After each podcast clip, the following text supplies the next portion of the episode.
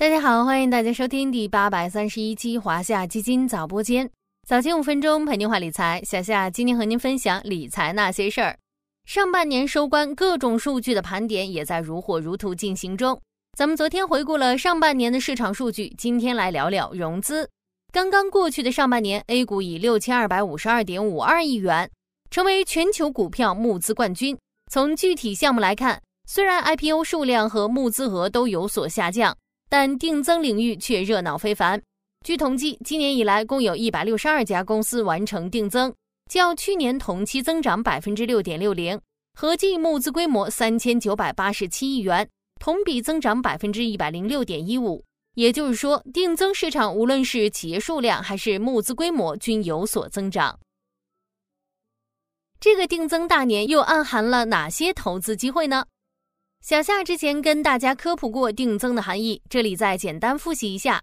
定增也叫非公开发行股票，是指上市公司向特定对象发行股票，因为有名额限制，有资格参与定增的投资者主要是大股东、公司高管及与大股东关系良好的机构投资者。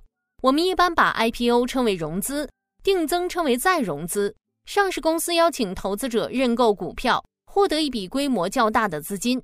然后就可以去做各种各样的事情，比如新建厂房、扩大生产、收购公司、资产重组，或者用来补充自身的流动资金等等。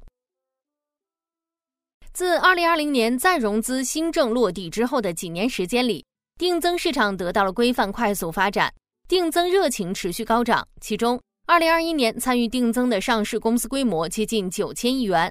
2022年 A 股市场震荡波动。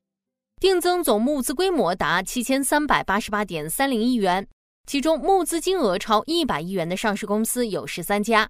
二零二三年以来，定增规模继续走高，仅上半年时间就已经接近四千亿元。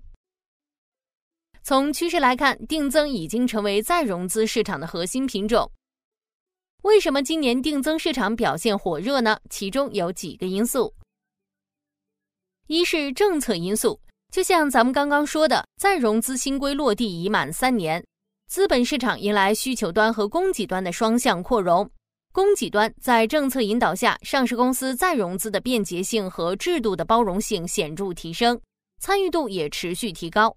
需求端由于新规放松了锁定期、减持方面的限制，各方参与再融资的积极性提升。二是宏观经济因素。随着国内经济复苏预期增强，部分行业进入周期底部，预期会有更多企业开启新的投资周期，带来更多定增融资需求。三是市场因素，国企央企再融资大增是今年定增火热的一个重要因素。之前说过，重组是定增的一个重要目的，而今年又是国企央企重组大年。有数据显示，今年以来，国企央企定增募集资金高达两千六百九十二点九零亿元，同比增长百分之二百二十点九五，占年内定增募资总额的百分之六十八点二二。而在去年同期，仅有四十二家国企上市公司定增，募集资金仅八百三十九点零二亿元。定增投资的一大独特优势在于可以打折买股票。多数定向增发股票在发行时有一定的折价。今年以来，市场持续波动，但长期价值依然被看好。在这种情况下，定增项目折价率比较高，未来存在着比较明显的套利空间。需要特别说明的是，由于定增投资逻辑明确，配置价值显著，受到了越来越多券商、公募等机构投资者的追捧。今年以来，参与定投项目的券商、基金。乃至信托公司的数量都在增多。虽然定增市场机会广阔，但对于普通投资者来说，并不是一项简单的投资。从选择质地良好的投资标的，到参与定增的时机，再到相应的折价空间，都会对最终收益产生影响。如果大家希望从定增中获得机会，借到定增主题基金参与，或许是个不错的思路。比如小夏家的华夏盘利一年定开混合 A 类代码零零九六八六，C 类代码零零九六八七，就是定增基金中的典型代表。该基金由华夏基金定增投资先锋张成元担纲，他长期从事中小盘及定向增发等各类策略研究，具有丰富的定增市场投资研究经验。除了专业的基金经理，华夏基金还具有丰富的定增市场投资经验，拥有业内领先的行业研究员团队，以严谨的投研和决策流程，力求把握行业公司投资机会，同时与市场主流投行长期密切合作，把握优质项目资源，努力争取优厚折扣收益。